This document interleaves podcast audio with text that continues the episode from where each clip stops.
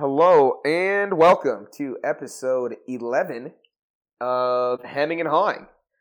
It is, as always, it is Brett on the mic with my co-host, if not the Mister. He's he's the man of the hour. He's the man of every hour. He's the man who does all the work on this podcast. I just bring the personality. Sean, how you doing this evening? I'm doing well, Brett.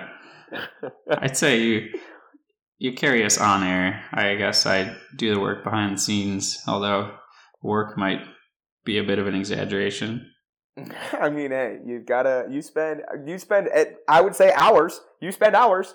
I do. That's the frustrating part. Is like I want to I want to make it reasonable, but also I really want to just make it as easy to edit afterwards as possible, where we just roll and go straight through and not have and to like. Of, I think yeah. that for the most part, I mean, how much editing do you normally do on an episode? So also, PSA to all the listeners, we're going to do a little bit of a pull back the curtain behind the scenes moment here, talking about episode ten, which has been recorded but not released, uh, with our lady friends, Sean's fiance Haley and my girlfriend Sam. Uh, I thought it was pretty good. No, it was good. It definitely there were a few contentious moments. wow. But that's also just uh it's an interesting it's an interesting group of personalities. And right. especially and especially, I don't know, it's in this situation I'm used to talking with Sean the way I talk to Sean. it's right. I was gonna say different group of communicating styles. For sure. And it's and it's yeah, and like I said, I don't think I I would say I probably didn't change that much in my approach. I think we had more, a little more patience and space for other people to talk, and that's I yeah. There were definitely probably moments in which I normally would have jumped at someone, or I would have I would have attacked you probably, but yeah, probably. No, I think it went well, and I think it was kind of funny because it with four people giving everyone a chance to talk goes way slower, you know, twice as slow. So it was definitely moving through topics or like we didn't really get to everything we had planned or and then all of a sudden you run into tangents and yeah. like and uh, yeah that perhaps the next time if there is a next time we'll have to have a, a definitely a bit more structured like they talked about uh-huh well you know it would probably go a long ways uh-huh i guess right we just kind of have to move past conversations faster and move on to the next topic, which, you know, sometimes doesn't make sense. Sometimes you just want to talk and see where it goes. Oh, for sure. And that's, and that's, and I guess that'd be, we could run one like that, a, a more heavily structured, kind of like moderated debate, mm-hmm. uh, and compare the two and see what people like and what we like, uh, to go from there, you know, yeah. to see where we're really at. Cause I, I don't know. I thought it was fun. I thought it was a good time. I thought uh, there were definitely some interesting conversations to be had, and perhaps more to come from it. Yeah, perhaps. But would you say? So we were talking beforehand. Would you say this was an episode where you're going to put a little bit more work into cutting up? I was thinking so. I know it was trickier with the audio because I don't think everyone came in exactly at the same level. So I have to decide whether or not I want to try to smooth that out or just let it ride how it is and like have Sam be quiet or something. Which, yeah. you know, that's fine. But then also like on the front end we had some funny moments, you know, while we were just messing around and not really into the conversation yet and trying to figure out where to put that. I think on one episode I kind of just stuck some stuff at the end. Just kind of for fun. That was like we had some parts from like before our episode and stuff stuff from after and just stuck it all there and sort of made it work. Or if i should like do some like snippets before although you kind of need like a full few minutes and sometimes you need the context of the whole like 10 minutes. Otherwise like it's not really funny or doesn't make sense why we're referencing something. So it's kind of tricky where i don't want to just like let 15 minutes of nonsense run for three good jokes so yeah, that's and but also I don't know. There could be something to be said for hey guys, like I'm just tossing these jokes in there. We'll see. We'll see if uh, you you put the context to the comments, unless they truly are just not funny without. Right. just like what the hell is Sean talking about? what that? Why did they laugh? yeah, it'd be. It was perhaps a little less relationship heavy than I'd imagined. Mm-hmm. I guess I would say it's just reflecting on it.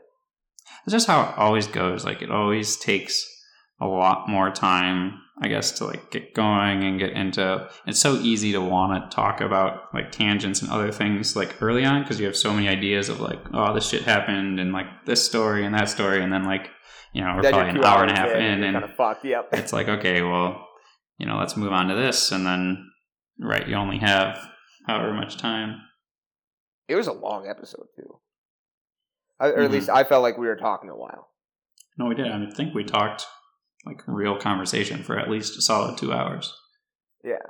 So I was not that not that that's like an overly long time, but it is likely. Well, I think it's longer than I'd expected. You know, it's kind of hard to it's hard to discuss what your expectations are after something happened. But that was I wasn't sure. I that was probably the hardest thing for me to get my mind around. Like, how is this going to go? Is it going to be generally successful? Uh, I don't know, but I thought it. I thought it was overall pretty good. no, I thought it was good, and I think there's lots more to talk about next time if we want to. But I think it was good. I think it was a good foundation builder and layer, and I think we all just enjoyed the conversation. You know, without even worrying about the fact that we were recording it. Like it was just a good conversation for the four of us to have to keep developing our friendships. For sure. No, I, I agree with that. I think it was uh yeah, I think it was pretty solid across the board. Hopefully uh hopefully the people enjoy. Hopefully our homie enjoy hopefully Hans is uh on his bullshit. We love that. Shout out. Two Yeah, outs so- in a row. yeah, so you better uh all the people need to listen to episode ten to get that reference. But assuming Sean even keeps it in, my goodness. Oh, Hans will be featured. So the only other thing I guess that I was going to talk to you about talking shop was Nick asked me the other day if he if he could get involved at some point in time in the near future. Oh, cool. Yeah, I know you And I- mentioned that a while ago. Yeah, and I was like, you know, man, I mean, I'm I'm down. If you wanna if you wanna check if you wanna head in dive in with us, why not? For sure, that'd But- be great. Yeah, yeah. So I don't know exactly what we talk about, but I mean, it's not like he's not gonna bullshit with us about anything. Yeah, I don't think we'll have to worry about that. I guess, yeah, maybe we'll have to come with a little bit of structure. I th- yeah, I think a little bit of structure. I because I assume he'd be more comfortable with that just in general. hmm But also, it's not yeah, like I said, it's not like he's scared to just dive in and bullshit on whatever. Yeah. Because I think I think he I think he'll fit in very well. Oh, absolutely. See no issues there. But that was, and that was the other thing I was thinking about. You know, having talked to Tyler and Nick about this, and I, I don't even think I've told Nick the name, but I know Tyler's listening. I was kind of reflecting on stuff, just thinking about like we're very open about stuff in our lives on here, hmm and I don't know. I can. It wouldn't surprise me if some of the things can be taken the wrong way. You know, I like if some of our if some some of our commentary especially on like our friends or family or whatever can be taken the wrong way. And i don't think it's for anybody's sake except just to get it off my conscience for the most part because i don't know maybe i'm not being maybe i'm being not generous enough with how people would respond to what we said or to ourselves but there's not a there are two people we've discussed on this show that i genuinely don't like almost everyone else that I've discussed that we've discussed, I adore, you know? Mhm. And even if like the quirks are brought up in not always the most positive light, like I don't know, I've got plenty of negative quirks. Are you kidding me? Yeah. So it yeah. was just a it was an interesting thing to reflect on over and I've been thinking about it for a while, but I don't know. I would hate that I would hate for anyone to think that uh we said something rude about them and if we did, I mean like one, I'm sorry. I I didn't mean for it to be rude. I'm just being uh I can't say I'm just being honest because that that does not sound That's not- better. Right. You're, Uh, you're just bullshitting and not. You're not not, being- being, careful with what you say, or you're not even being honest with what you say, because you're just sort of, you know, saying shit. Right? If they, if you're saying it to their face, or if you're saying it to me honestly, you wouldn't be saying those things. Maybe, but also I don't know. Like, yeah, certainly that's almost certainly true to a certain extent. Like, there's a mild persona, but also just I don't know. I love you with your quirks, regardless. Uh, if if anyone out here takes uh, offense or uh, feels criticized based on what I say, I promise I love you with uh, quirks and all, and I know I've got mine too. So yeah, no, that's good to. Just... I agree. That's good to bring up, and I guess I'm a lot less.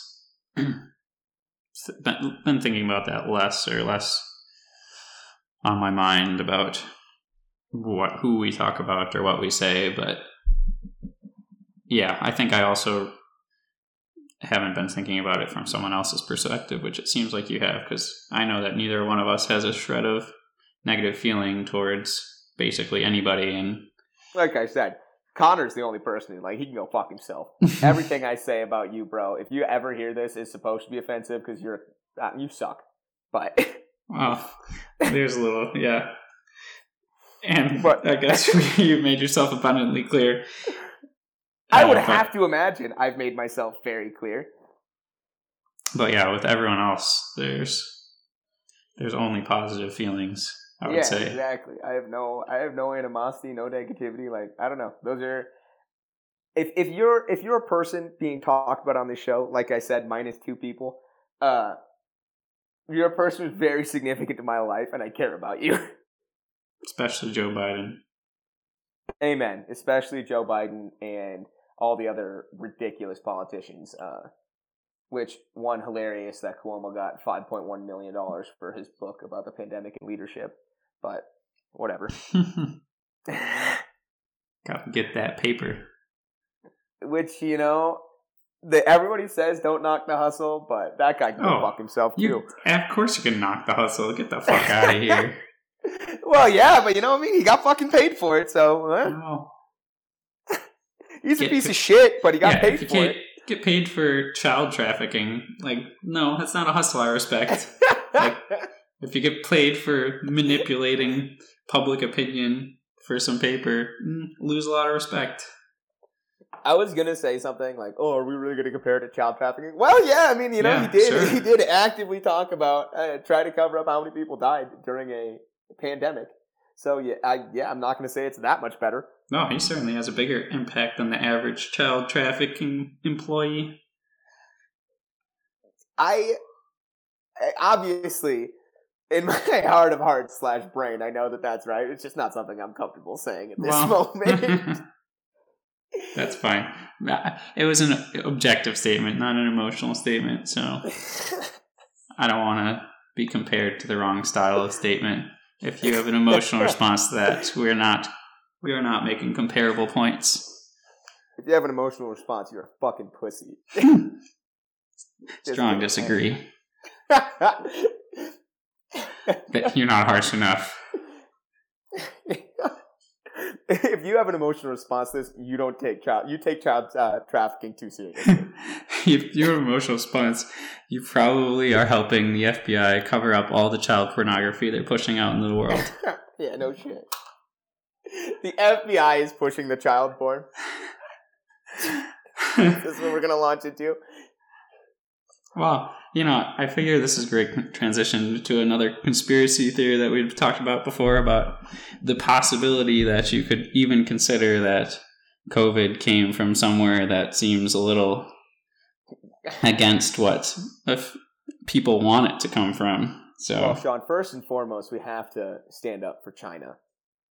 And the CCP. I'll stand up for China. I, I will not stand up for the I would CCP. Hate for the CCP to be maligned by uh, American news commentary. God, what a to be fair, stupid country we are. The CCP has the greatest record as an authoritarian government of the planet, probably ever. Although I guess I'm not really a history buff, but they are absolutely rocking it over there. It's pretty tricky to run a centralized government and just even partially centrally control the economy like they have and come just, out of I, it alive. The most impressive part to me is like, yo, they're just saying it's incredible that they just. I don't know. I don't know. I think it's incredible that in this day and age it's being done. You know, like in an, in an age where the world's never been more connected, they're even their atrocities, like, they're not that big a deal, even though everyone knows about them But oh my goodness, I know. and this bullshit, this fucking speaks to how goddamn dumb the world is. like, well, you know, in, I think in the world of like the USSR and Lenin and Stalin and all those Mhm. fucks and Pol Pot, whatever, all those fucks, everyone else in the world is like, no, that shit's not okay. Like, we condemn it. And now, Jesus Christ, we've just got our tails tucked saying, oh, I don't know, I don't know, like, it's just different over there. It's China. It's different. It's not our culture. God, Dude, if I hear- fucking pussies, oh my goodness. It pisses me off, dude. We've got mm, no, yeah, whatever. Yeah, no, I think Carry this on. is an important point about like how you can think about these things. Like someone can easily separate thinking about there is a different culture from these are the hard stops. We cannot cross these lines. And it's not Yeah. hypocritical if you or other countries have crossed those lines in the past. This is something For that we just agree upon it's about as humans. It's pretty significant about what's going on now. Right. Like this is an agreement, like this is a line, you can't cross it. But also, you know, there's something to be said about actions. Like we know what's going on in North Korea and we haven't, you know, not that there's like maybe there's no solutions to try and go over and fix it. Like we shouldn't just like Vietnam them and just like fuck up their country for a few decades. Let's not Vietnam them. I even. But like okay, here's a. Tell me how you feel about this statement. I don't really fucking care if we fuck up their country. I just don't want like Americans to die for a ridiculous cause in a foreign war. Right, and that's that, I mean that's the tricky part, and all the while, like we're saying, people are just like absolutely in brutal conditions in North Korea. I mean, in China, you've got a few, you know, millions and millions of people in brutal conditions. Literally millions. like same, yeah. North Korea's how I don't know, tens of millions. I think. Oh, China's Sean, probably the like same. 1.2 billion of them. What's a what's a couple million? Come on, right, and yeah, I mean it's it's a percentage game. it is a i guess it's the story of like we're not even close to done with world politics and we love to forget that and like kind of act like oh we all play together and we're this great I mean, world like but like Legitimately, though, it is the most insidious form of like political correctness. Like, I think talking about being PC and like PC bros is fucking dumb. Like that. Talk about something that's insanely played out is the term politically correct. right oh for sure It's so played out. It's it's annoying. It's like we are it's like when we were talking about canceled, like the second, first or second episode. Like Mhm. can- canceled is played out. right you're late to the Uh, party this was a cool word like five years ago Seriously. I but it is why I say it's the most insidious form of political correctness is because these ideas that we have to let other places commit heinous acts because it's not our culture and it is different there.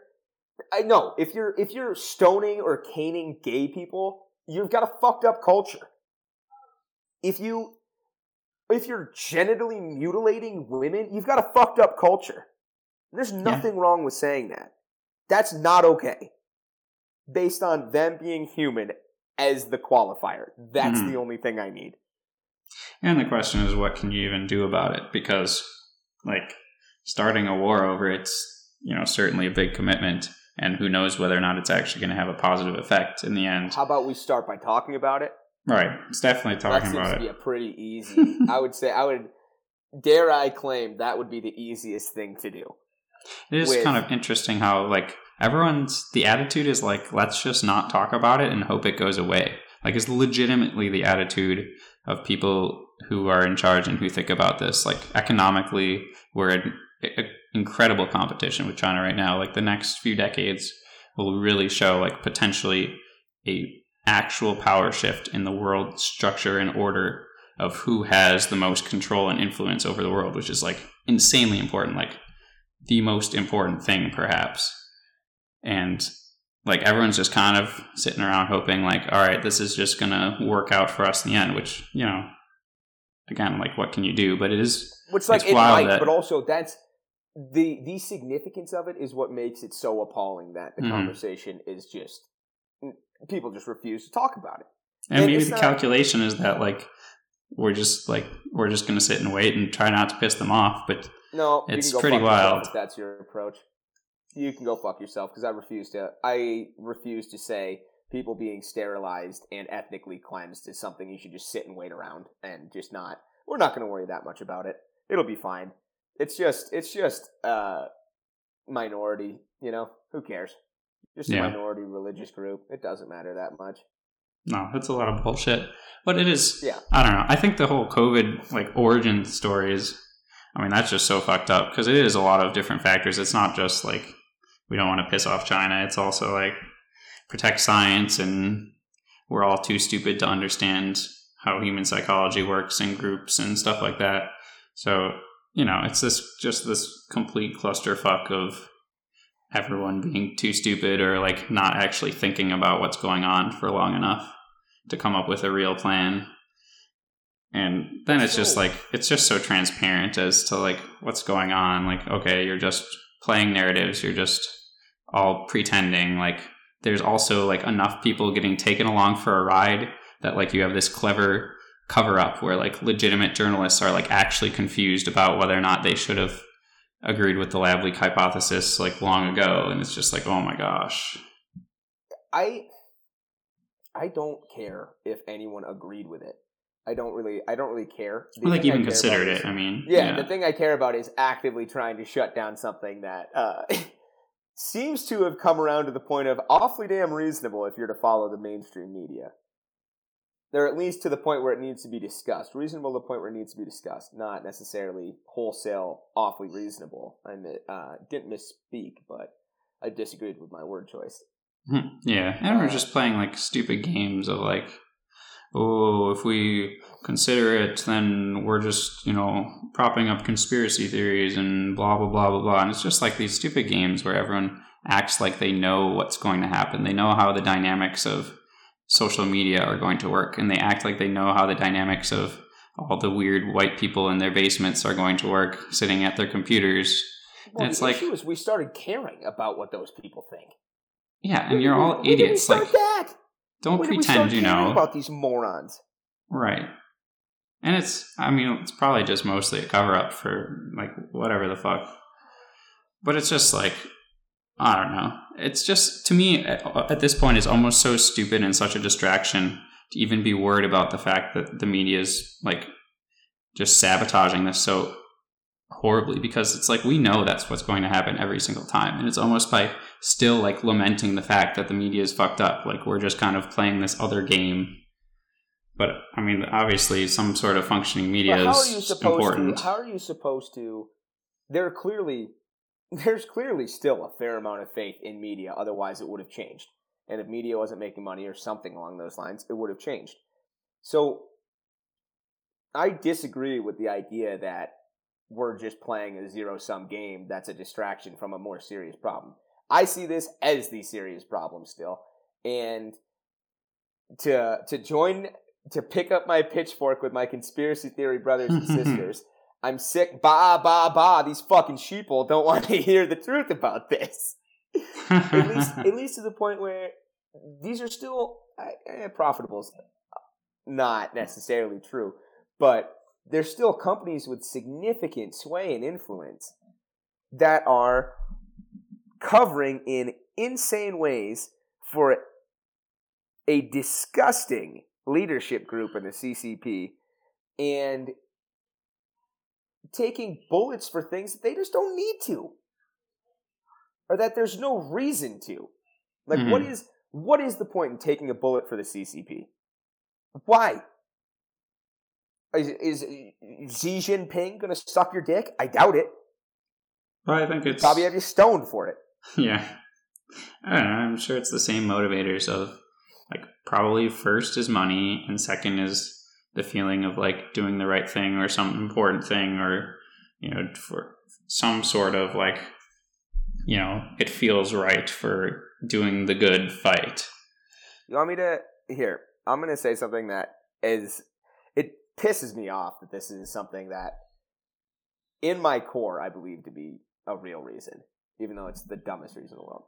I genuinely think people think there will be racism against Asians if they shit on the Chinese government.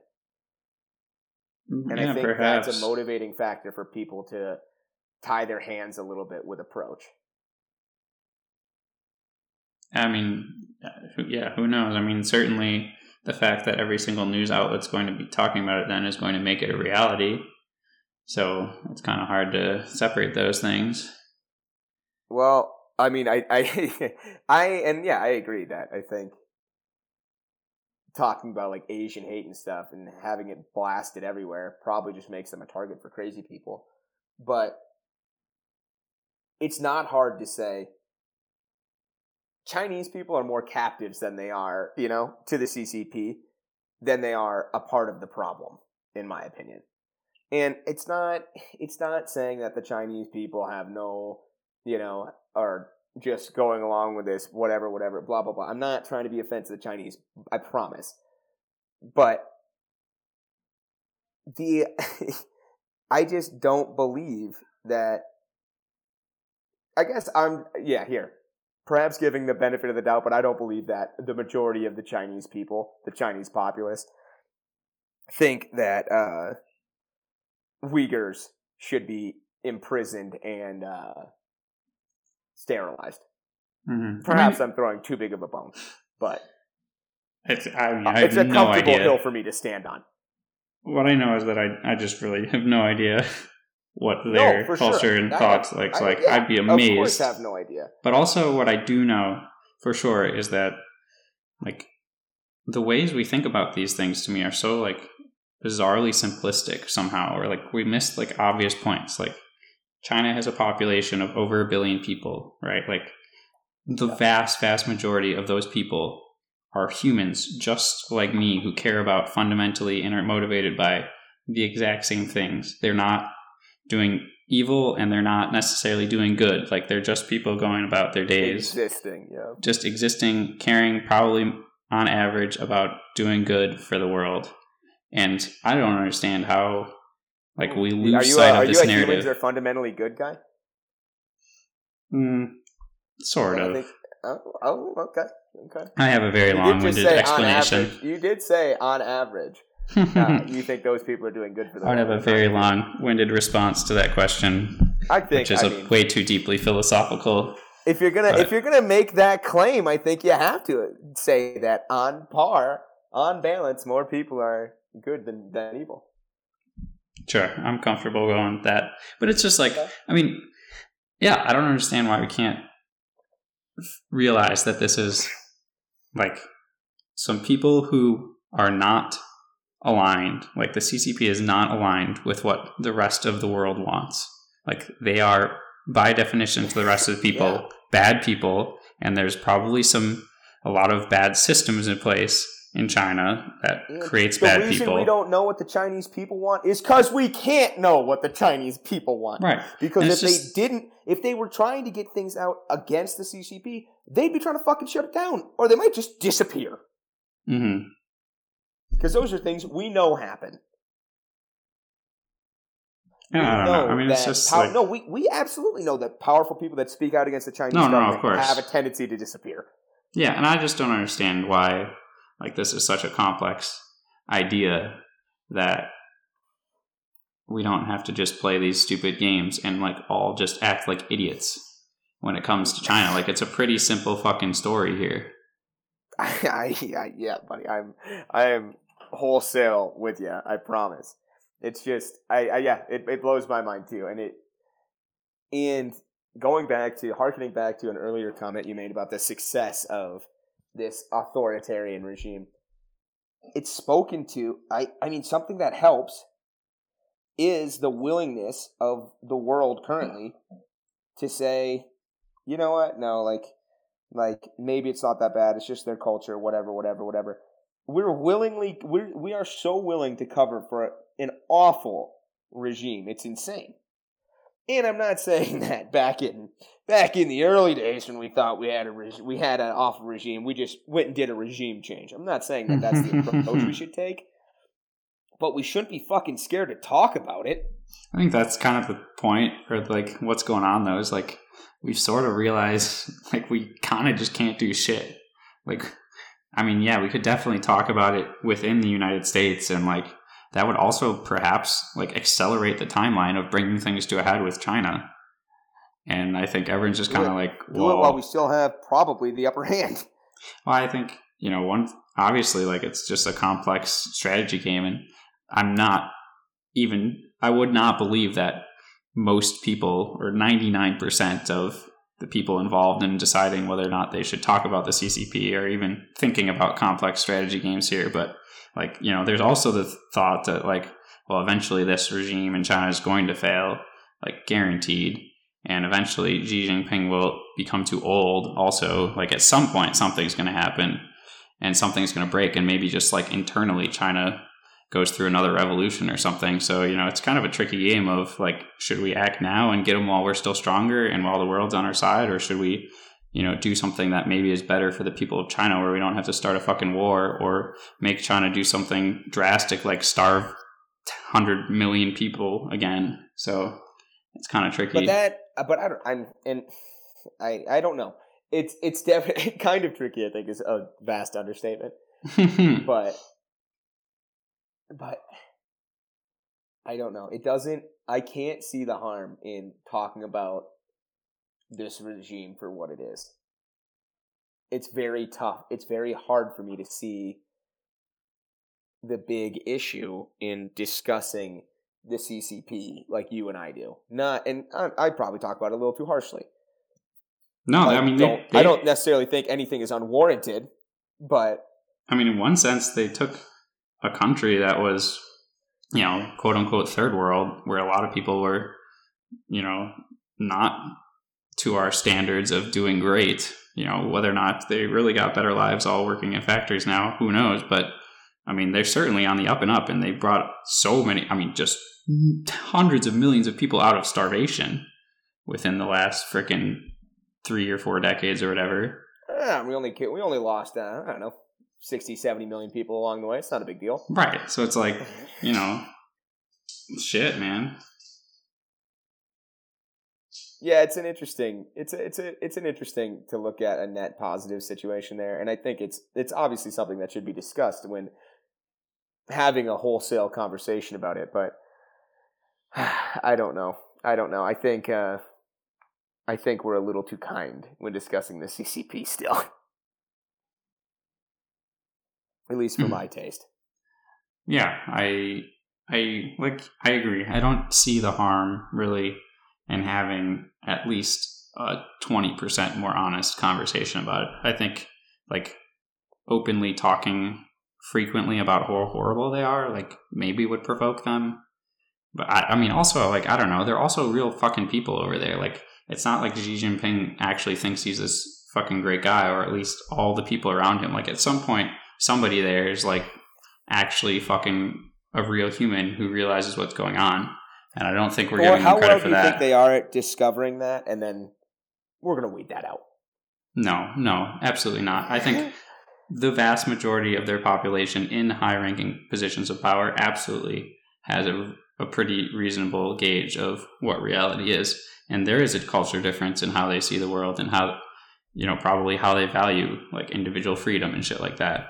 But oh, I don't think there's that much of a difference where. But that's not, yeah, that's not even part of the conversation. But, well, it's part of the conversation, but it's not, you know, uh, that significant when I'm saying just but I, maybe it is. Maybe it is. If you don't, if you don't value people as an individual, why should? For me, valuing every person as an individual makes me treat them with humanity. So if you take that away, you know what I'm saying? If you take away the individual and look at it as a collective and say this collective is bad, this collective is good, then maybe it does make it very easy to do wildly inhumane and horrible things. Yeah, maybe. But like also I don't know who's stupid enough to think that killing the Uyghurs is making the world a better place. Like, no, nobody really thinks that. Like, nobody really thinks killing the People Jews is going to. absolutely thought shit like that at all points of point. point I don't know. Sorry, I don't. I don't. At all points in times in history. I don't think that's actually what happened. I think that it was just everyone going along with it. But how much better does that make you? I don't know. I how mean, much? Think... how, what What does that absolve you of?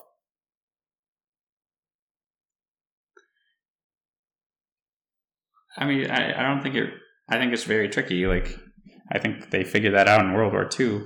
Like it's really tricky to say like sorry you're guilty because you know where do you draw these lines? I mean I don't know. I don't think the point is to make value judgments and figure out like who we need to pro- prosecute and who we don't. So, like I think the point is that like then how can we talk about it on on balance as the CCP?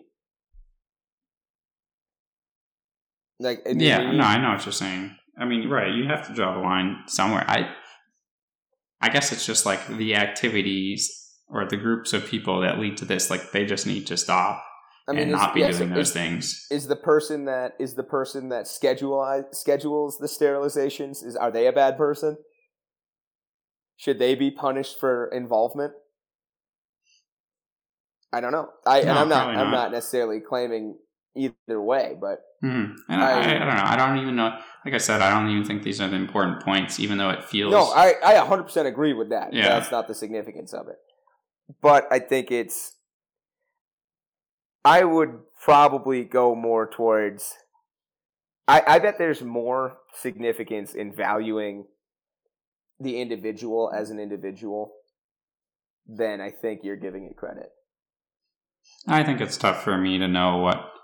Like, I think there's the classic stereotype of Eastern cultures of like, oh, they value the individual less, but I think it's really hard to to know what that's like and how different it is from the way we do it. I mean, I think America maybe is the extreme of valuing the individual the most, but it's not like I don't think I don't think historically you can see that, and I definitely don't think you can see it now.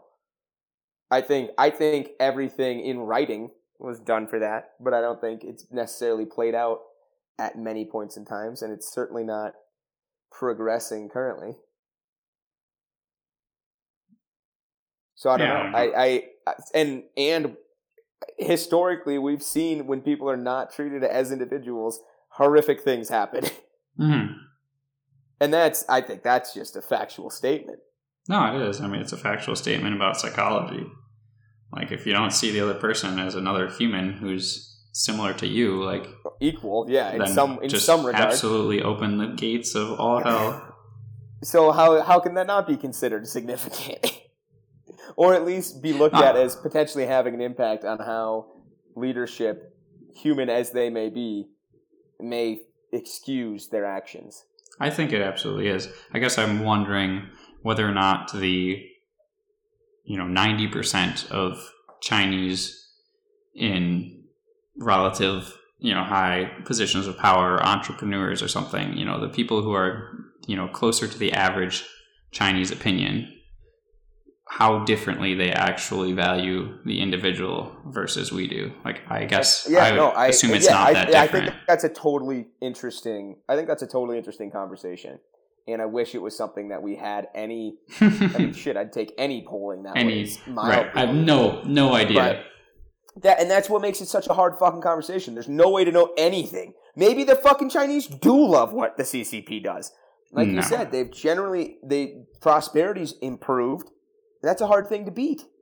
See, I just refuse to believe that just other people don't aren't going to act that differently. I don't think like they're not that different like, than me. If you're if you're a Southern Chinese person, Southwestern, you're so far away from what's going on in the Northeast. You've never met a Uyghur person. You don't even know what's going on. Who knows what the who knows what the news looks like in China? I have no idea what the. Mm. You know, we have no idea what the amount of information being passed into, especially into rural areas, even looks like. But I don't know. It's it's probably it, it's very easy to say, you know, my life is better. Uh, that shit doesn't affect me. Then none of the negative shit affects me. Just the good stuff because I'm allowed to go to work and I make so much more money than my dad and my granddad and whatever. That why should I really care? I think that's the North Korea brainwashing. I don't think that's how people usually. I don't think they usually give I, credit to their government. I think that's. I think that's. I think a lot of people are motivated by my life's better. These negative things aren't happening to me. Who fucking cares? Absolutely, but I don't think they necessarily credit it to the government, like you're saying. Like I, I think they just yeah, sort of are like. I don't think people say it's not. I don't think they consider it a detraction. Yeah, sure. I, I guess I'd say probably most people in China are just completely apathetic to the whole fucking thing. Like, I'm sure like actually a billion people in China just sort of don't have strong feelings about Yeah. the whole thing. Yeah. And that's and that I'd be I'd be very interested. I mean, just looking regionally, like China's such a big place. The United States is a big place, and and opinions on things vary so much Mhm. region to region that it'd be very very interesting to have some of the data on on China and what their people think region to region. Like, what's the world or what's the city? What's the area around Beijing look like? What's the area closely close to Hong Kong think about the Hong Kong situation. It's Like, what are these? You know, Mhm. it'd be it's such a it's probably not that diverse you know like eh, it's probably not that diverse but at the same time it is so diverse it's not diverse in the sense of they don't have a thousand different colored people like the united states does but or from even significantly different roots but if you're talking thousands of miles i would say those are significantly different routes Oh, they have insane diversity for sure. you know what i mean it's just it's just not diversity in the sense of we're used to talking about it in the united Right. states Right. You don't necessarily look different, but you certainly act different. Yeah, And, and, like- your history's wildly different, and Yeah. I don't know. I mean, at different, yeah, going back a couple hundred years, you've your area has belonged to different people. Yeah. And like your whole area got raped by Japan for a, a long fucking time, and these other a people over here. Don't even know where Japan sucked. is. Yeah. Like Yeah, yeah, we had to worry about the Mongols, you know. right, for sure. So I don't know. It's it's very interesting as a discussion. It's just it's and that's what makes it so impossible to have these conversations. Just there's no real way to know anything coming out of China is that accurate. and Mhm. it's getting that there's kind of a there's an argument to be made that there's no real way to know that the things coming out of the United States are that accurate, except for the fact that we have such substantial free speech and things like Substack and things like Patreon Mhm. that where that allow independent people to still make a living. Right. Yeah, you definitely you have to understand some of the games, or you have to listen to somebody who understands the games, because you have to read through like the layers of deceit in the games to understand. But then, of course, you have to like trust that you're listening to the right person who's distilling the information for you. You have to take everything with a grain of salt Yeah. all And- the time. Right, because it's like, well, if I trust this other person who's just given me their own spin on it, now I'm off in fucking La La Land again. My honestly, my approach is generally like try and find people that seem like good people. You know, Mm. Mm. people that value human beings and are willing to correct themselves, are willing to say they're wrong. You know, like that kind of thing is what generally impresses me with people I read. For me, it's always looking at whether or not you're selling. I've I'm always so confused as to why people aren't better at knowing when somebody's just like selling, like they're trying to make money as like a significant portion of their motivation, and like revolving like the, most of what they do just revolves around this idea, and it's just like to me, it's so blatantly obvious, like all of the time when people are doing this, and Are you also a little cynical? Are you? Are you? Would you say you're more likely to assume someone's selling than to give them the benefit of the doubt that they're not? Uh, probably. I think because I think probably And they I'm not don't saying even that's a realize negative it. thing. I just think that that's a you know it's a it's Uh-huh. something to consider. I think they don't even realize it a lot of the time. Like the people who actually mean well, like don't realize that Like- this desire to do well has gotten like twisted and like they're actually just selling now because they just want the largest influence or whatever. And like sure. You know they're so far from like if they actually cared about what they say they cared about they'd take themselves off air because they're doing a disservice to the things they care about. Like to me that's always so obvious. And Yep. i don't know i don't know. I mean, maybe it's because i'm maybe it's like our generation or something too because people are used to like trusting the news or something like that which is very foreign to me. Like i've never trusted a single thing i read in the news probably like on face value. Like my first reaction is like, hey, that would be funny if it's true, but I don't actually know if it's true because some motherfucker Yeah. just kind of printed it in this newspaper. But also, Who the like, I fuck might cares? screenshot it and send it to somebody. Right? No, because it's funny. Right? It's like this Yeah, is exactly. fucking hilarious, and I have, I don't care at all if it's true at the end of the day. Exactly. it doesn't Right. fucking matter. Right, because if it is, well, then great. Well, I'm gonna get like four other articles about it and actually fucking figure it out if I care. Otherwise, it's Yeah, like wow, Then it's like gonna be even crazier. But that's right, it. like what, like look what the fucking New York Times printed. You guys are absolutely insane. Like holy shit. it was just it was funny uh it was really funny today because i had I, I had a moment that is reminiscent of this conversation. So i was uh at work and we were unloading trucks during our move you know trying to make everything happen. And we were we were loading conduit off the last truck of the day hmm and it's it's really long sticks of one inch EMT conduit. Like Yeah. it's they're painfully large, and because it's a bundle of like thirty sticks of this Oh, conduit shit. of one inch conduit, and it's on a flatbed. And Frankie, he's the homie. I love him to death. Uh, he's the man. He's from Durango, Mexico, and he doesn't speak that much English, but he speaks enough English to be pretty funny. And he's really helpful with my Spanish Hmm, and he just he just works his ass off. He's just a great dude. And Taylor Taylor handed me down because we had a couple individual sticks up there, and he handed me down a stick, and I was like, "Oh shit, is this like is this twenty five or thirty foot?" You know, just asking. He goes, "No, it's 20. And I was like, "I don't think so. Like looking at this, this is longer than twenty feet." So he waves his he waves his tape measure in my in in my face, and he goes, "Okay, if you want, if you think it's longer, then measure it." I was like, I don't know. So I went and stepped off, and I was like, Taylor, it's it's longer than twenty feet. And he goes, Well, Will Will told me it was twenty, and Will's my uncle and our boss. And I was like, Okay, then throw me the fucking tape measure, because there's no way this is twenty feet if it took eight steps. nice. Got a got a Yeah. little ch- little challenge here. Yeah, so I was like, mm, you can go fuck yourself. This is wrong. And so I, I measured out. It's twenty four foot one. And I was like, yeah, Taylor, like I, I told you it was 25 feet. and he looks at me and he goes, well, well, Will told me it was, it was 20. I was like, well, Taylor, the difference is, is you believe your ears and I believe my eyes.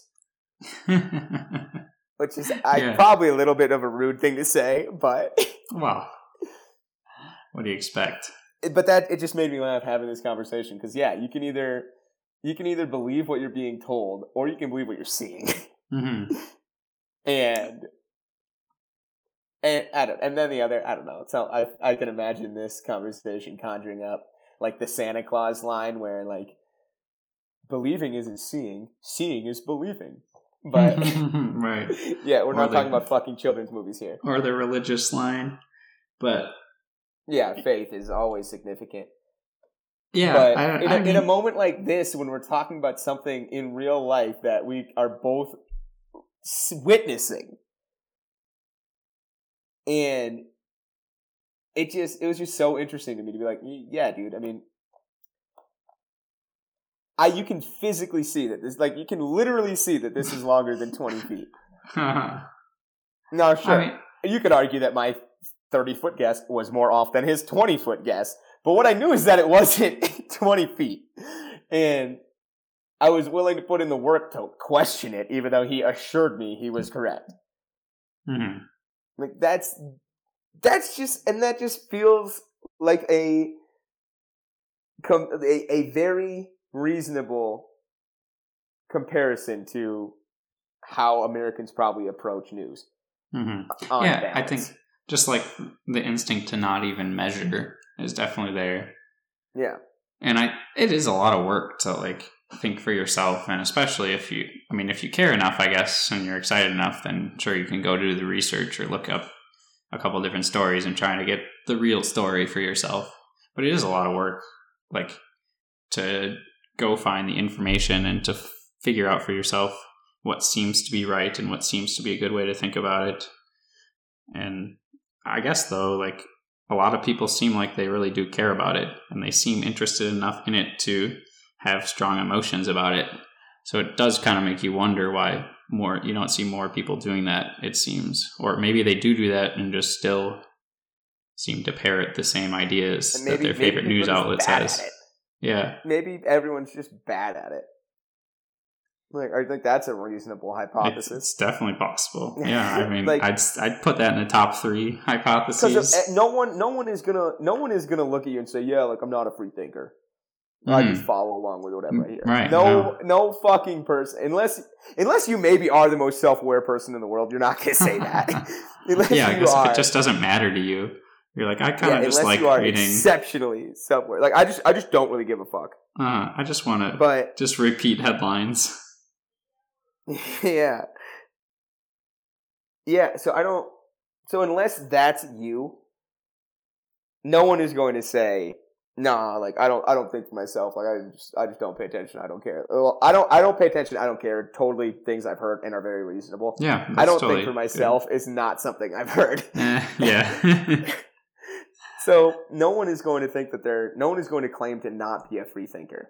And this is, if you're just fly on the wall listening to this conversation, it might be one of the more arrogant conversations we've ever had, but at least in a while. But I guess that it's yeah it brings because there's to all kinds of confirmation bias. Is I think what Right. people don't think about. Like confirmation bias is the thing you've got to try and fight. You need to actively seek out the thing, the things that disagree with you, not the things that agree with you. If you seek out the things that agree with you, you're always going to fuck up. If you seek out the things that disagree with you and analyze it as though they're reasonable or starting from the point of which they're reasonable, then you might be successful. Mhm. For me, it's always being self aware about my emotions and my initial emotional reaction to different stories or ideas. I think, and catching that and thinking about it is always interesting.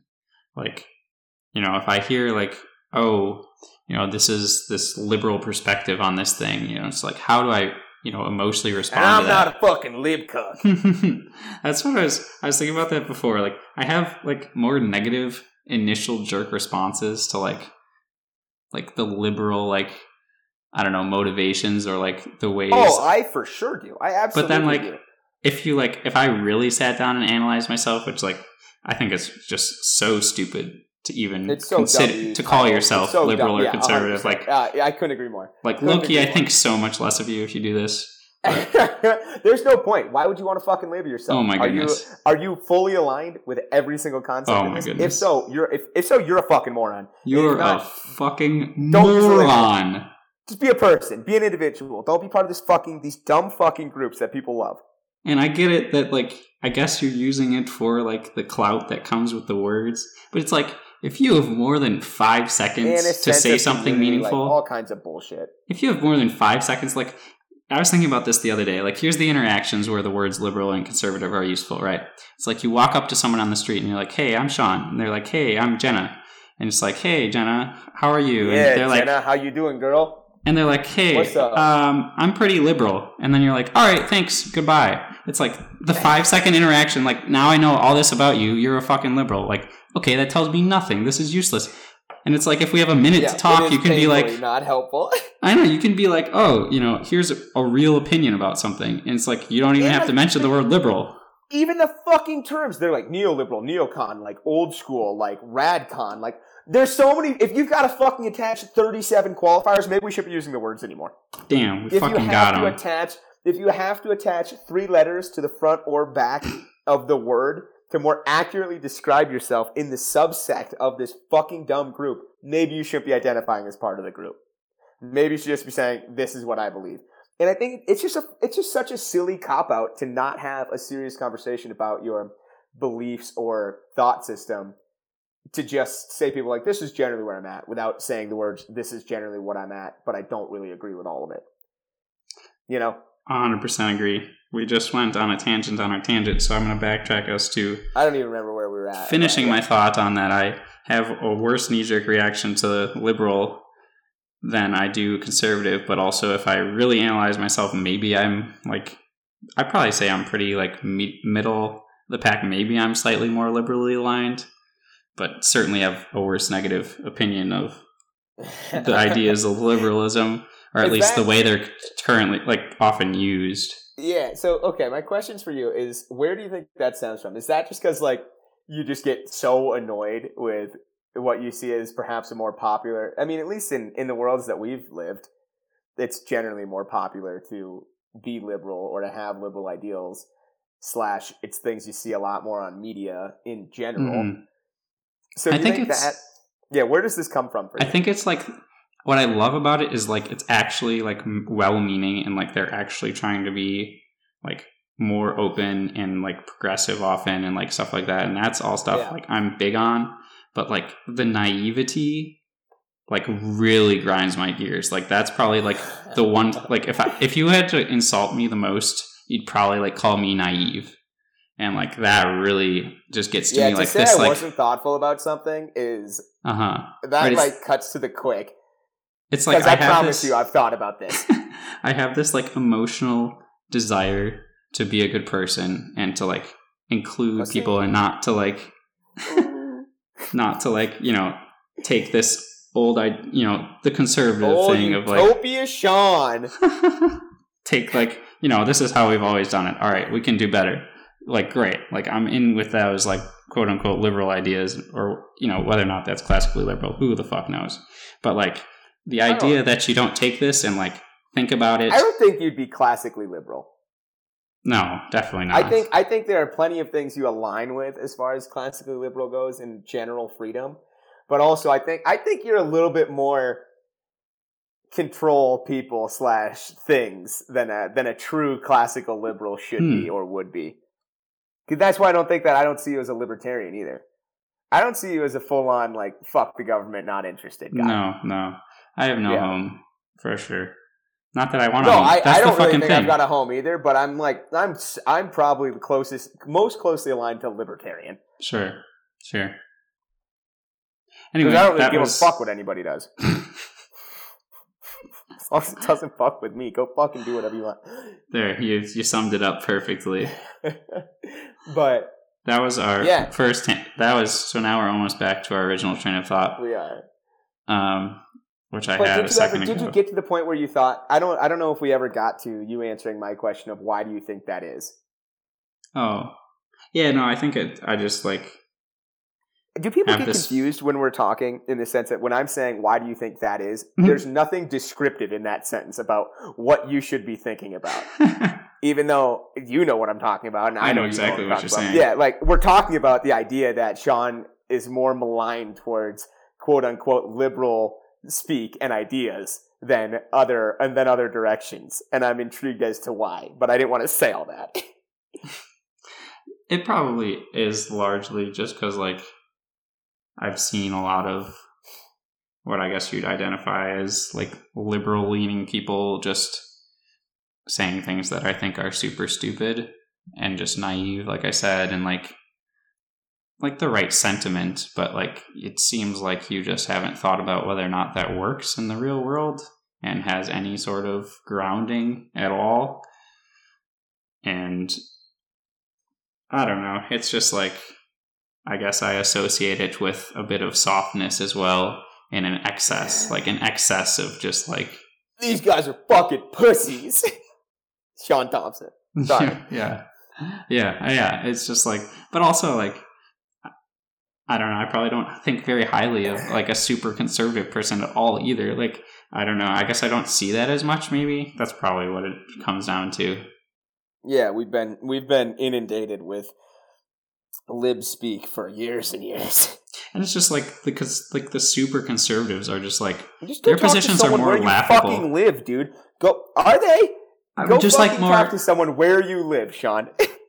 you will I guess- find an uber conservative. Get I mean- out and make friends. The like the stereotype of the uber conservative is just like i guess more blatantly laughable of like i don't know like the person who's still like the gays shouldn't be married or something like that i guess Yeah, but then the person who wants equal outcomes isn't as laughable as that person to you. yeah i guess i don't like And I like I'm not I'm not taking a side either way. I just think every I think if you're an extremist in any political spectrum, you're a fucking moron.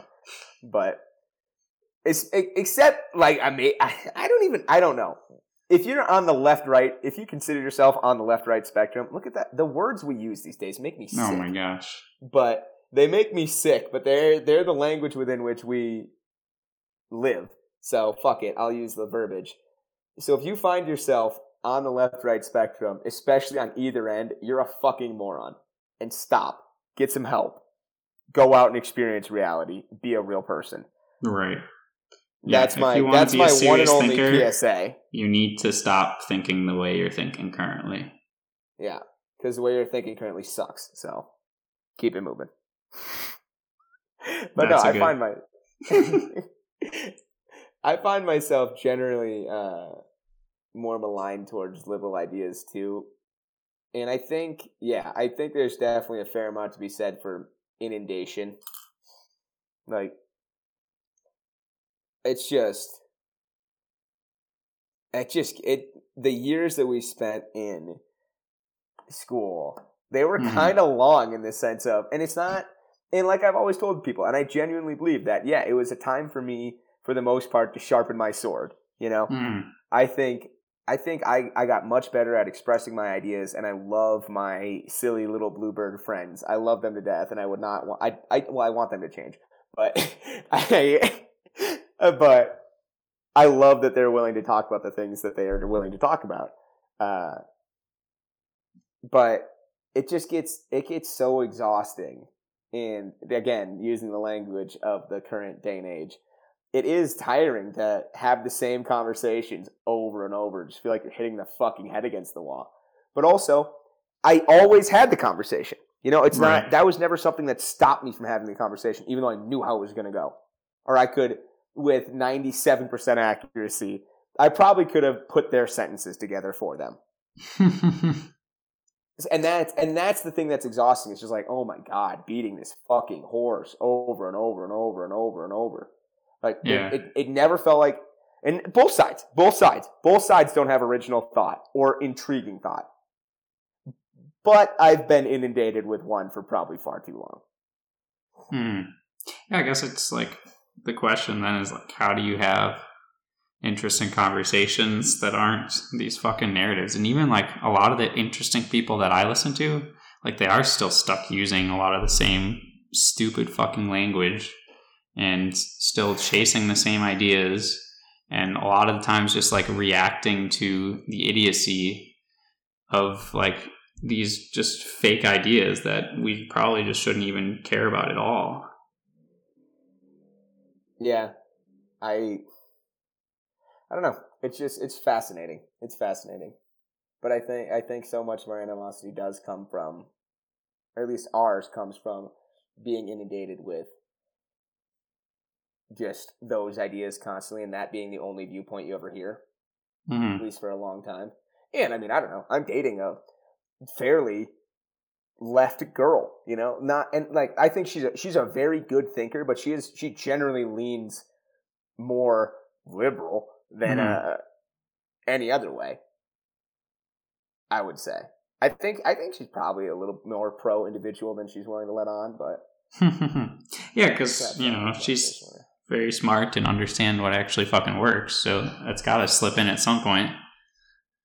And just like having the conversations, it's like, and and maybe maybe that's maybe that's more credit to her that she doesn't use and that she doesn't use those labels. You know, mm-hmm. she doesn't describe herself in these ways uh, or doesn't when she's thinking about being an individual immediately jump to like describing herself as a libertarian. So yeah, you know, here I'll come full circle and say credit to credit to Sam on that. But I don't know. It's it's fascinating, dude. It's fascinating because we're obsessed with labels and these titles and figuring out what box to put people in. It's a weird obsession. It is a weird obsession. I don't I don't know. I guess you can make the argument that it's useful at some level, but to me, it's just and like you, you could probably even make the argument that your brain's hardwired to categorize. Well, yeah, yeah I'm sure. sure. you can. I'm sure that's just a, I'm sure that's just like, a fact. When you've had, when you just keep having these conversations over and over again, like this is the perfect time to retrain yourself to use other words and other ways of thinking. Like you could be doing that instead of just keeping pounding your head against the wall of how do we think about this through the lens of left and right. Yeah which is such yeah and it's it's so weird that people love to people love to ascribe their they already have their thoughts picked out because they're choosing to view the world through this lens and yeah maybe and obviously we all do that like i and you i'm comfortable saying view the world through a more cynical lens but it Mm. feels like at least we have a chance of seeing what's happening by doing that. I guess it's cynical compared to someone who doesn't think at all about what's really going on because they're all just fucking rainbows and roses or something. But I, I describe myself fairly optimistic. I, I, I agree. It doesn't come across a lot of the time because it's. I, and I think cynical is way different than pessimistic, oh, sure, sure. in my opinion. Uh, I, that might that might not even be true dictionarially, if that's a term, but I think so. The way that I consider the words, it is. Okay. Sure. Yeah, I don't know. Yeah. Might not be quite fair to to put those as antonyms, cynicism and optimism. Yeah. You know, so I, I don't know. I don't know what I don't know what's necessarily correct there, but it doesn't seem like it doesn't seem like it's fair to say that just because you're cynical you're not an optimist or that you must be a pessimist. hmm Because just because I'm just because I'm not impressed with the situation at hand does not mean that I don't think it can be turned around. hmm Yeah, I think I do see so much opportunity, but I like I was saying, I think it's I think the natural course of like discourse ends up being towards like the cynical things and pointing out what's going wrong and like that's just like what we're obsessed with like viewing. Like it's literally the epitome of our entertainment. Like we're always just waiting for something to go wrong. Like whether you're like a gladiator or like on the real or watching a housewives. car crash as we're watching a car crash. Like we're Yeah. just like oh it's fucking something should go so horribly wrong. Oh it's going to be so great. Yeah. yeah. No, for sure. Yeah, I it's it's an interesting part of the human condition. I don't know. I don't know. That's and I think that's probably a conversation for another time to, Mhm. to chat No, about for that sure. and why that's something that people just get hard over. But let's let's flip to a little more of a fun conversation. But first, I'm going to kick it to our sponsors. Uh, sponsor for the third time in a row, Sean. That's pretty impressive. wow commitment Yeah. Right? And this is a fascinating company. I really want to talk about this one because I think they provide a good product. So it's called Pennies for Cactuses. And pennies, that is pennies, spell it the word pennies. If you can't spell pennies, you don't deserve a penny for cactus. Pennies, the number four, cactuses, or cacti. You know, they should really adjust their name. But penniesforcactuses.com, that's cactus with an ES. Uh, what they do is you choose what you pay for your cactus, and depending on how much you pay, they send you a higher quality cactus. So if if you choose to pay three pennies, if you're willing to throw in three cents plus shipping, obviously, I mean these things can't come free. of course Uh, but you can choose to have you can choose to have elongated shipping, which means the next time ten or more cactuses for less than fifty cents are being shipped to your area, you will be able to pick it up at a pennies for cactuses drop box, which is a nice feature in the sense that it really it really lessens your uh, shipping and handling fee. Mhm. But pennies for cactuses, they I, they take the world in the most capitalistic, beautiful way. They say if you're going to be a cheapskate, you're going to get a shitty cactus. This thing's probably dead and spray painted green. You know, it's going to look nice. It, it'll probably we'll probably put some needles in it, make it sharp, but you it's have not going to be live. Yeah, you don't have to water. It's not going to be live. It'll be a decent little addition to the house. Uh, but if you're willing to, if you're if you're if you're going to spend, you know, the seventy five dollar plus premium range, you're going to get yourself a gorgeous multi paddle, beautiful living beast, hand delivered. Are cactuses beasts? I think so, but I think so. I think so. And honestly, I've heard rumors that if you're willing to spend over two hundred dollars, they include a bird. Wow. I have not been willing to. include. I haven't hit that price range yet. I've got six 42 cent cactuses on back order currently. Hmm. Uh, I went a little more expensive. I threw in ten dollars and I got myself a nice little barrel cactus. you've already got yours. That's incredible. I did. Wow. I was I was in early on this. and and that's the thing. That's and our our listeners have an opportunity right now to get in early at the pennies for cactuses. And don't be a fucking cheapskate like me.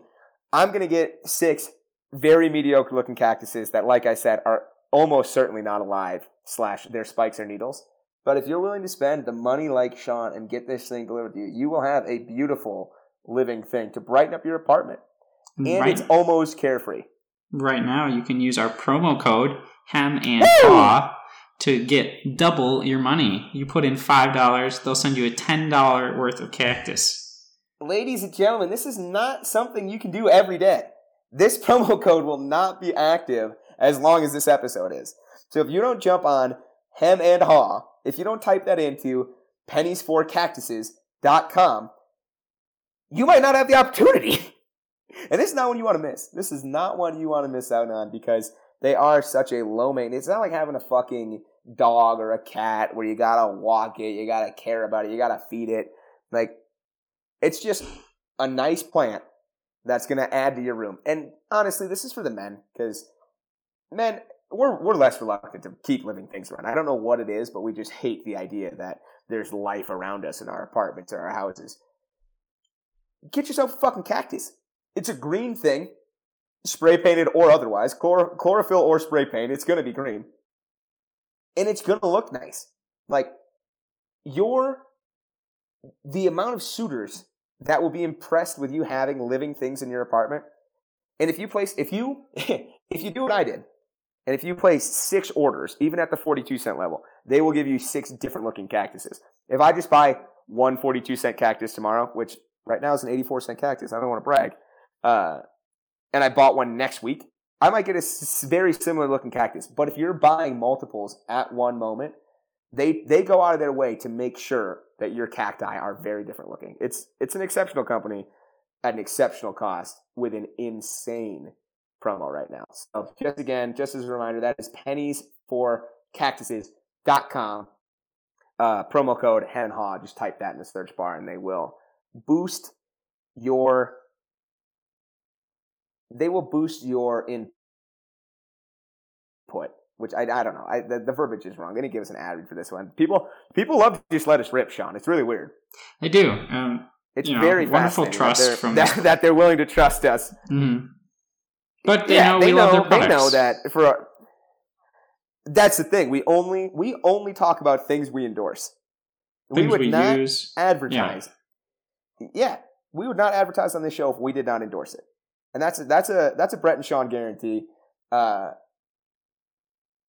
and some would call that a BS guarantee, but that's just shorthand. Uh, so yeah, penniesforcactus.com. Get yourself a lovely cactus. They're going to give you twice as much bang for your buck right now. So let her rip, boys. Make your apartment look like you care and have living things in it. All right, let's dive into a more fun segment or a more fun, interesting, con- still interesting conversation, but perhaps a little uh, more lighthearted. Absolutely. And full disclosure, full disclosure, Sean, we uh, we did talk about this a little bit beforehand, and I did hear about it on a different podcast.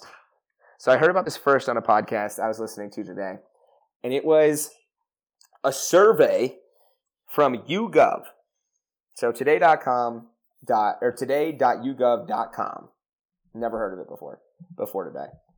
Uh, and it's called Rumble in the Jungle. What animals would win in a fight? Hmm. and the first part's kind of boring. Like like what animals fighting what other animals would be successful. Like no one, I don't really care. Yeah, the idea that elephants, rhinoceroses, rhinoceri, and grizzly bears and tigers would generally come out successful is not that impressive versus a goose and unarmed human. You know, Right. The more interesting matchups that we've been waiting for. the the much more interesting part of these polls are man versus beast is the subheader. So the question it pits you up against let's see here 1 2 3 4 5 6 7 8 9 10 11 12 13 14 15 animals.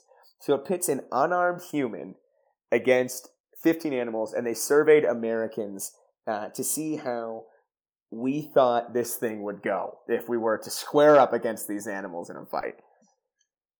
Sean, are you looking at this uh, I article? have pulled it up and I am enjoying it already. Yeah, it's. I think I think we start at the bottom. So so, the first animal or the animal where people thought were men and women, because we've got numbers for both and uh, whole numbers, where they thought they'd be the most successful was a rat, and I think that's fair.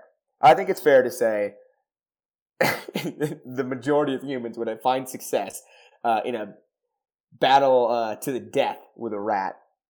But what is stunning is that a mere 76% of men and 68% of women assumed that they could kill a rat in one-on-one combat. I I think that is the highlight here. I mean, it really only says you think you could beat it in a fight if you were unarmed, and I I'm not sure what you would think of yourself as a person after saying that a rat would beat you in a fight. What is a, what does beat in a fight even mean with a rat? Like, what are you imagining? Like, like, like you run away screaming? Like, what is? Yeah, I can't imagine the scenario within which I'm alive and I say the rat beat me in a fight. Like I squared up with this rat and it just, you know, I, I didn't have it. I didn't have it against this rat. I guess, yeah. Just ran around the whole time. You couldn't catch it. Got exhausted. But that's not really a fight. Like, like imagining yourself in like a walled-in like octagon scenario where, yeah, obviously like a rat could probably fit through the chain link, but in a scenario where neither one of you can escape and you have to square up with each other, like, like that is the intent for both of you is to fight. What, what? How are thirty percent of people saying that they can't ki- beat in a fight, let alone kill a rat? It doesn't make any sense. I don't know. This is. I, I guess that's where- we're we're learning something about uh, how we, I guess, just like completely overblow the idea of a rat. I don't know what like. and that's where it's it's so funny because the bottom of the the bottom of this graph where it's yeah rat like 72% of people think they could beat a rat in a fight versus the top end of the spectrum where 6% of people 7% of men and 6% of women think they could beat a grizzly bear in a fight what I would, I would just love to see the lineup of people who answered yes. Like maybe it's a few actual ripped fighters, but I bet it's just like quite a few, just like your average overweight person who would just get their face torn off. what person doesn't get their face torn off? The only the only option you have to quote unquote win a fight, aka I'm I'm I'm standing by like kill an animal because I don't think like there's no if an, if a grizzly walks away, did you win the fight? No, right? It's gladiator style. Like we Yeah, need yeah. thumbs up or thumbs down at the the end. death. Yeah. Yeah. We're fighting to the death, and there's no chance I'm able to kill a grizzly bear unarmed. Unarmed. I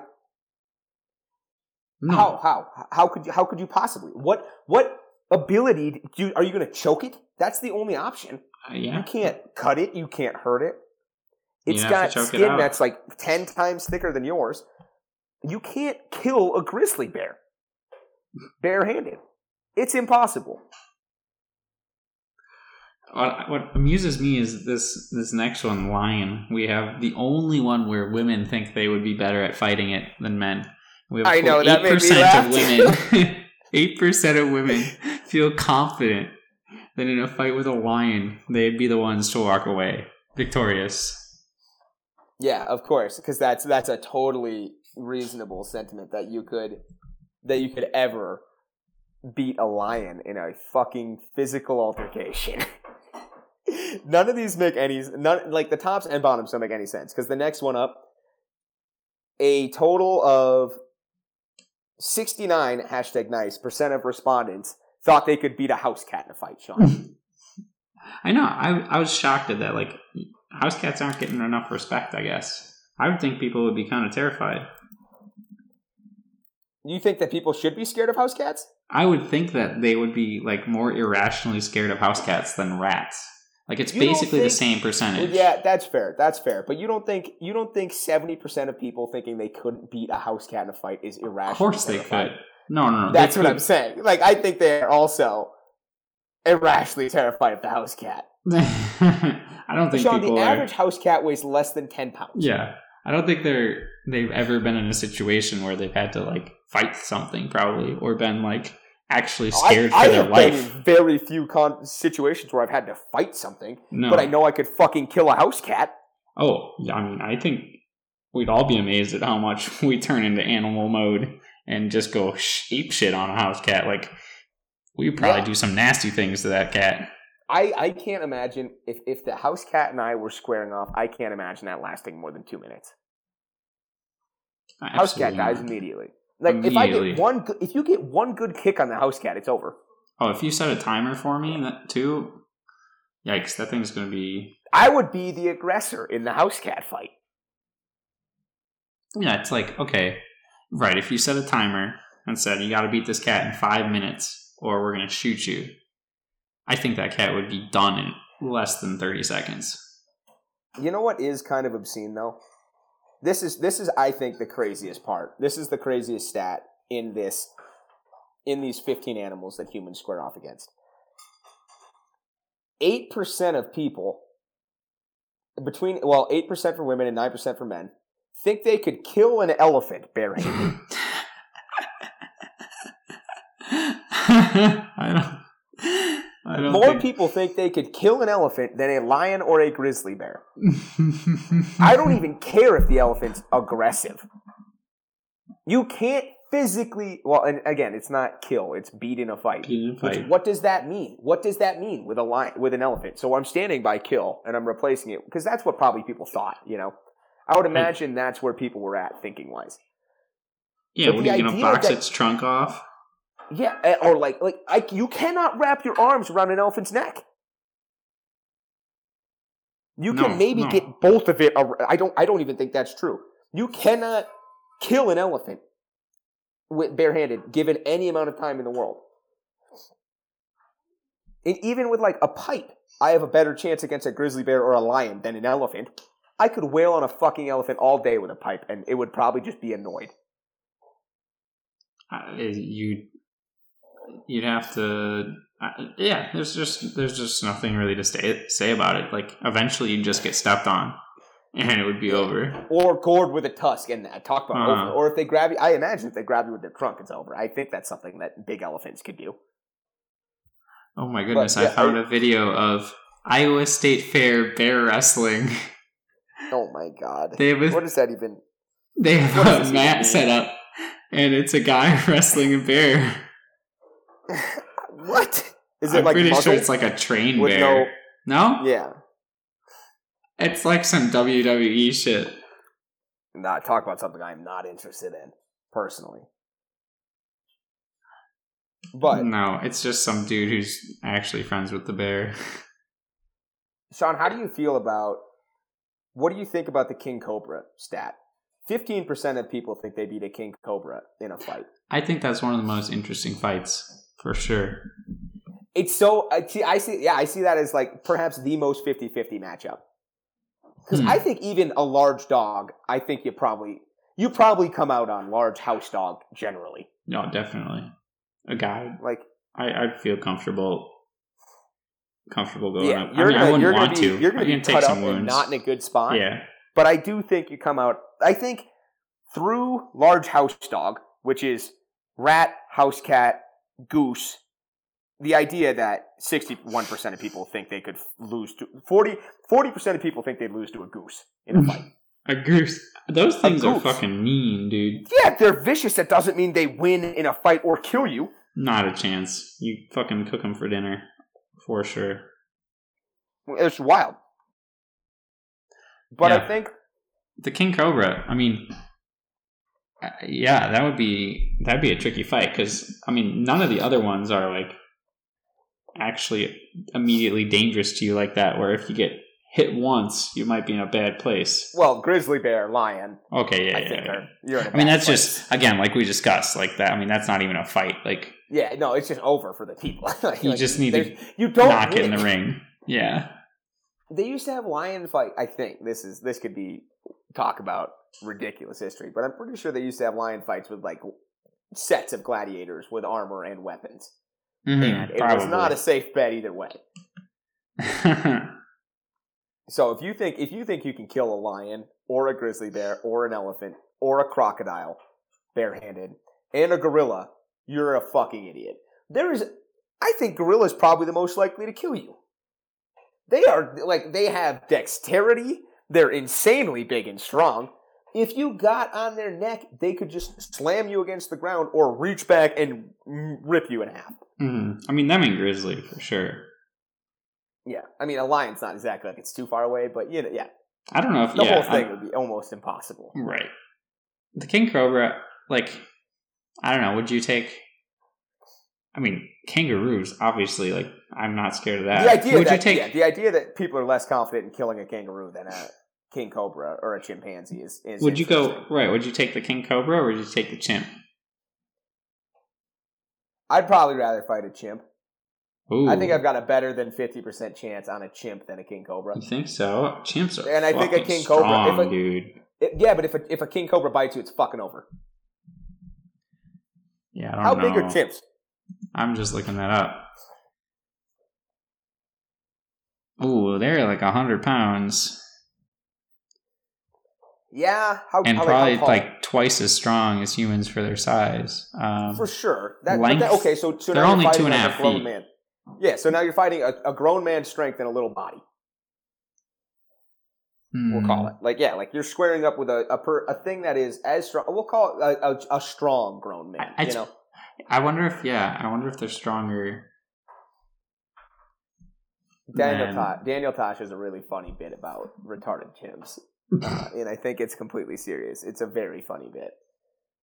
Uh, it's it's very mean to Vin Diesel, but it's very funny. uh, but I don't know, man. I think a king cobra feels like uh, if you you have to get the drop on the king cobra because if gotta- it bites you, it's over. oh yeah, I, I mean, right. For I don't sure. know. I, don't, I, know guess how- I don't know what how much they anti venom attack. like, or if they're saying you could get an anti venom. You know what I mean? Like that's a Right. little bit too serious. And like, how how willing are they to be the aggressor? Like, if I get you by the tail, is that like is that a real You think it's gonna let you get it by the tail, quote unquote? I don't know. You think it's not gonna bite you before you? I don't know, man. Do I have to fight naked? Probably not. But also, I don't think it's got an issue going through you in, in your not. clothes. Here I have a stat from Wikipedia on the physical strength of chimps, around one and a half times greater than humans.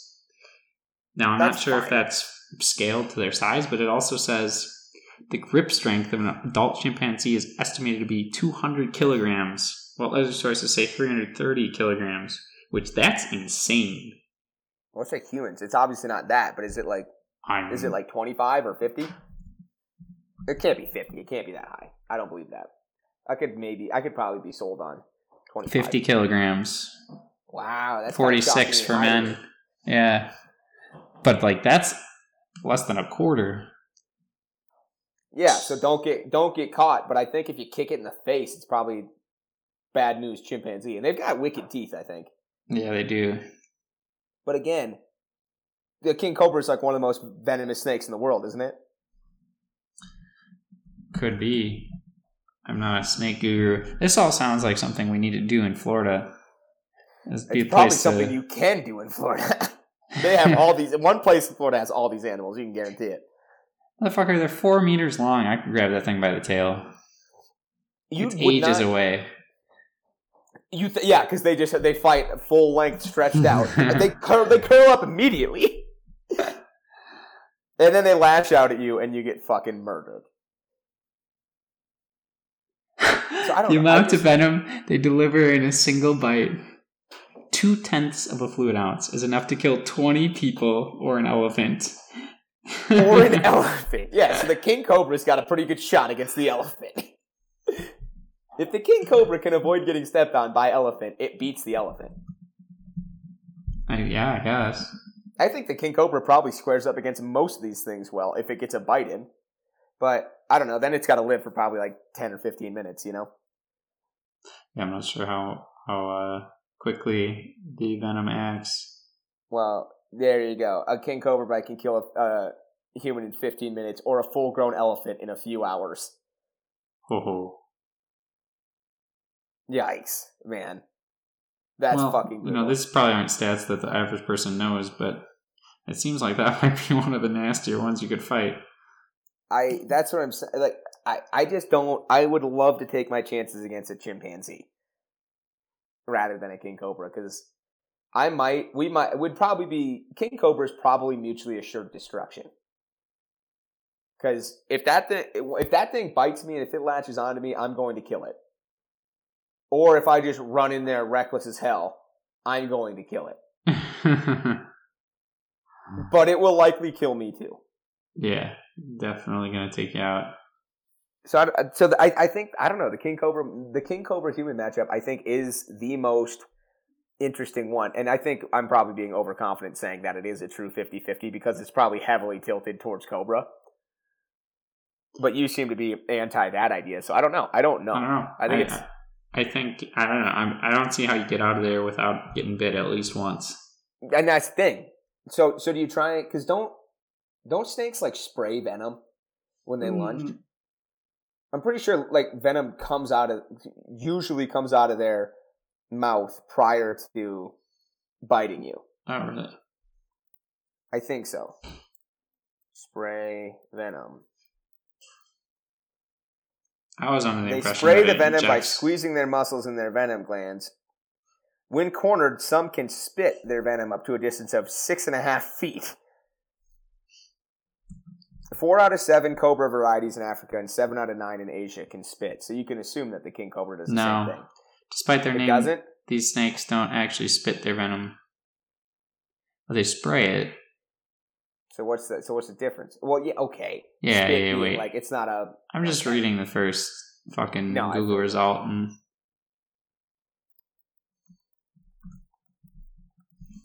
This is um, exciting podcasting for everyone with the two of us just go- just googling shit.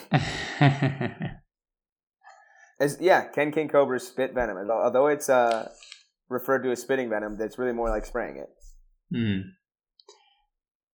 Yeah, I mean, I'd take I'd take quite a bit Oh, of but they this do list. they, uh, as king. Oh, as king cobras can't spit their venom, they tend to deliver it in a more conventional manner, injection. That's tough. Ooh. They raise a third of their body up to five feet off the ground. I'm not squaring up with something Ooh. that's that fucking big. I don't want to deal with it. I'd take the box off with a kangaroo. I I've heard the claws on kangaroos, like like their feet, are nasty and they will kick you. yeah, But yeah, you, kangaroo but- jack boxing, I think I'd have a chance. But I still, I don't know. King Cobra, I think King Cobra falls a little too low on the No, uh, it definitely it will murder you scale. Because chimpanzee, chimpanzee, like, I- like I said, it's it's chimpanzee might is is maybe the most fair fight of all. But I don't know the the King Cobra is scary, scary. But the What's idea interesting that, is the idea that, The the elephant comes out on top when you go animal to animal. But yeah, that is uh, fascinating. apparently people are more afraid of others. Yeah, that is that is pretty funny. The king cobra again gets no respect in the animal to animal as it comes in pretty much at the median. No, When- it doesn't. Well, I don't. I mean, so many so many animals have to step on the king cobra. You know, that's all they've got. Like a moose, what are you going to do? I guess a gorilla could grab it. It just seems. Yeah, I don't know. I don't, it seems a little ridiculous. I'm I'm pretty sure I'd just slither the fuck away. yeah, and I guess I don't know how fast they can move, but all the all the other animals can probably move pretty damn quickly. hmm I think an eagle might have the best chance. The idea that, like the king cobra eagle, eagle matchup, who do you think wins? Ooh, I yeah I think I I'm think there's some that- eagle. yeah. If it's one of those ones that like actually hunt snakes, for sure I'll take the eagle. But also, just like I don't think snakes are designed to strike upwards, hmm especially something in the sky that's moving at that speed. Versus, once that eagle gets its talons in it, it's probably over. Yeah, definitely over. I guess that's got to be your move. You got to jump on it. I guess. Oh, that'd be that'd be fucking scary. That'd, That'd be really terrifying. scary. If you get your shoes, if you get shoes, that might not be a worst strategy. if you get shoes, you go in feet first for sure, and you hope that it tries to latch into some rubber. But do you think do you think you'd beat an eagle in a fight? Yeah, I think so. I I don't see I'd an I don't see an eagle like actually taking me down permanently. Like I, I mean, it would hurt. Yeah, I I oh yeah, you come that. out with some really fucking nasty cuts. But I can't like as long as I can pr- literally protect my neck, I think I'll be okay. I don't really want to lose an eye, but yeah, if I can, if you just throw your arms up as it and allow it to dig its talons into you, and then like kind of rip it down to the ground through that, 'Cause once that eagle's out of the sky, it's game over. It's GG's, Mr. Eagle. But it's go- it's not going to be fun. But I think you win that fight the vast majority of the time. I think so. Because yeah, as long as it literally, as long as it just straight up can't attack the, especially front but back of your neck as well, I think you'll, I think you'll win.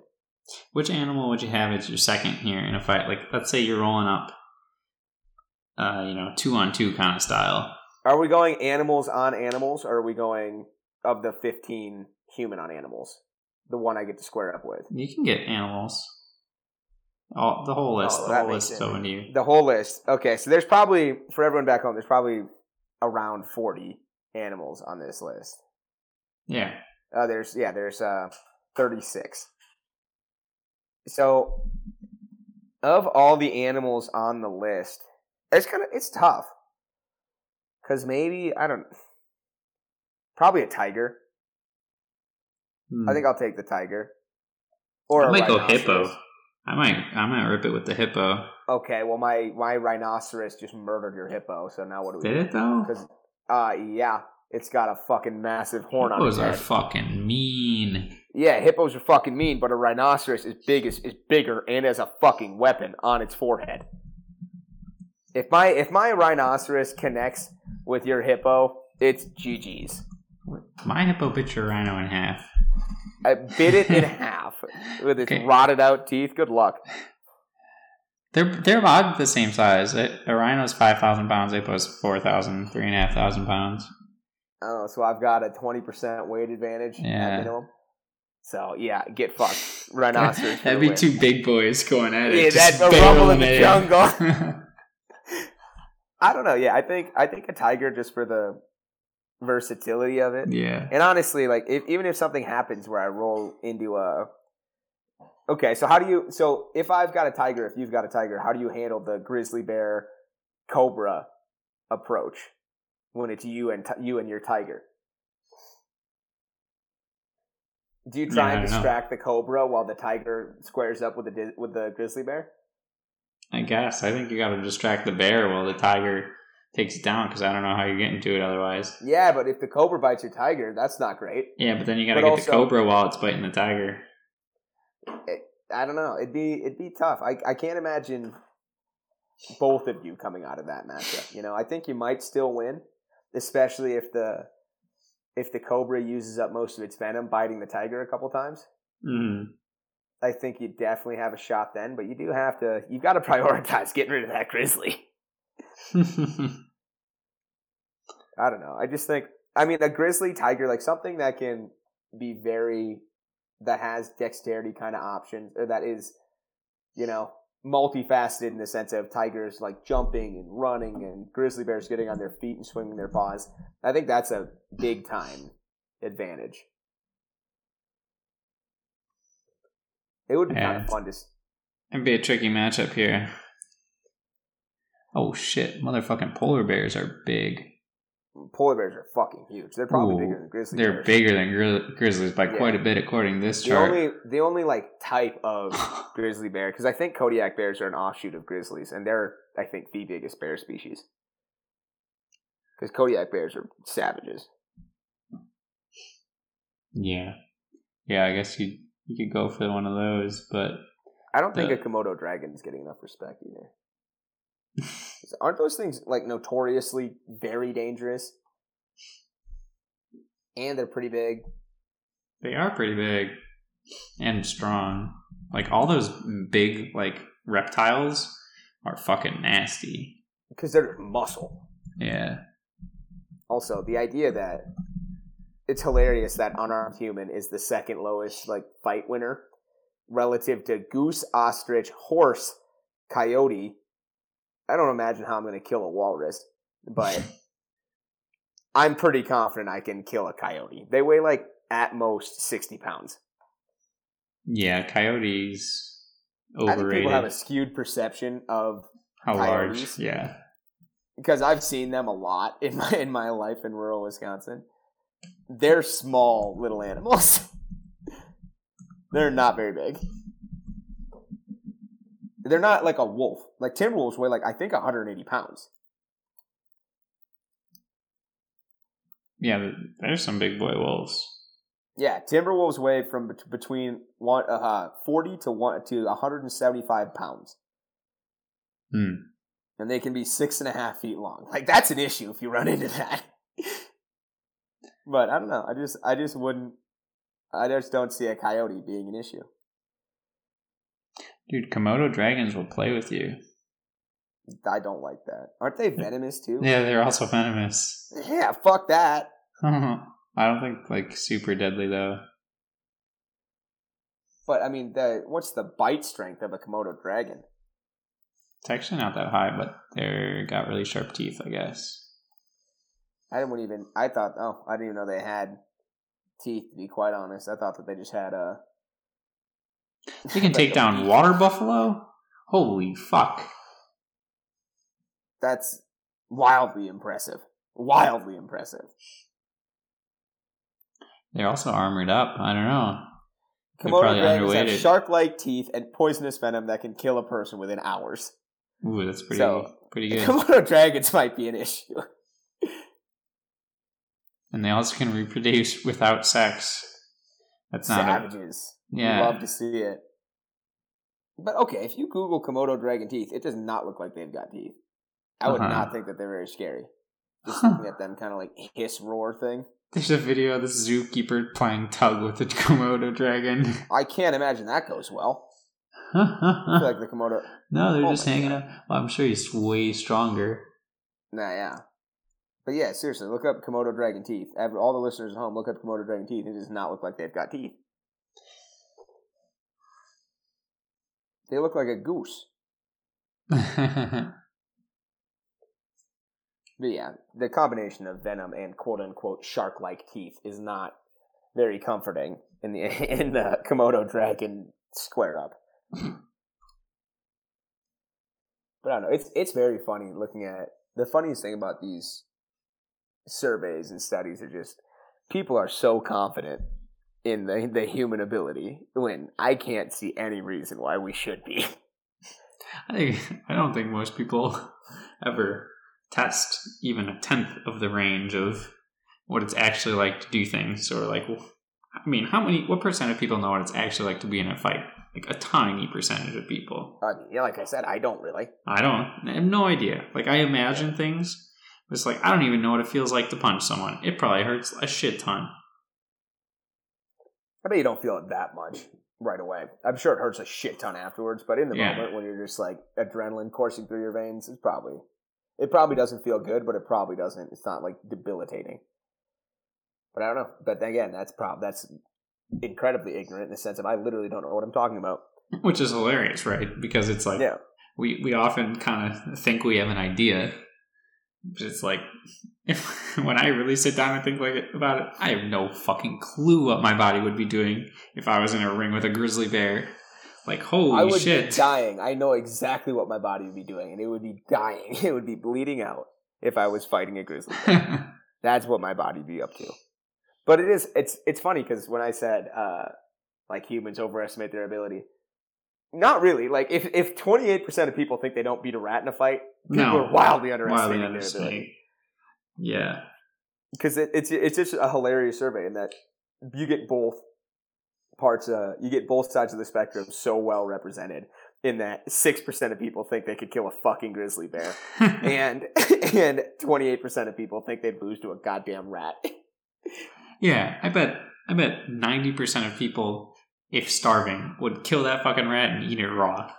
Oh, for sure, for sure. Fucking yeah, if you, book have, if, that. if you haven't eaten in three, four, five days, probably more, because I think the body can survive up to three weeks without food. Because Yeah, what? Yeah, like that- that. that's that's the, it's the like hot like quote unquote rule of threes, like Yeah, three, three days without three water. weeks without food, three days without water, three minutes without oxygen. Hmm. But Unless you've been practicing, I think it is technically holds. higher with oxygen. Yeah. but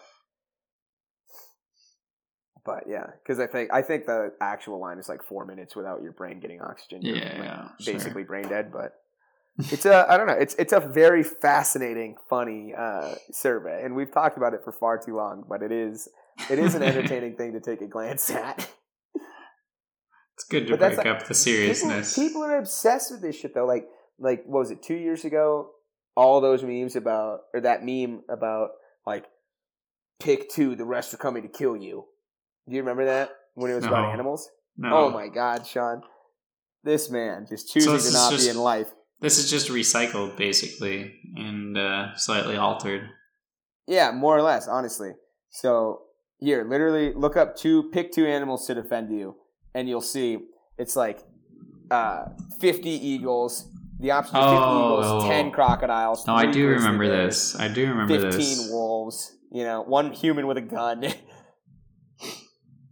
Ten thousand rats is a fascinating. It's an interesting one.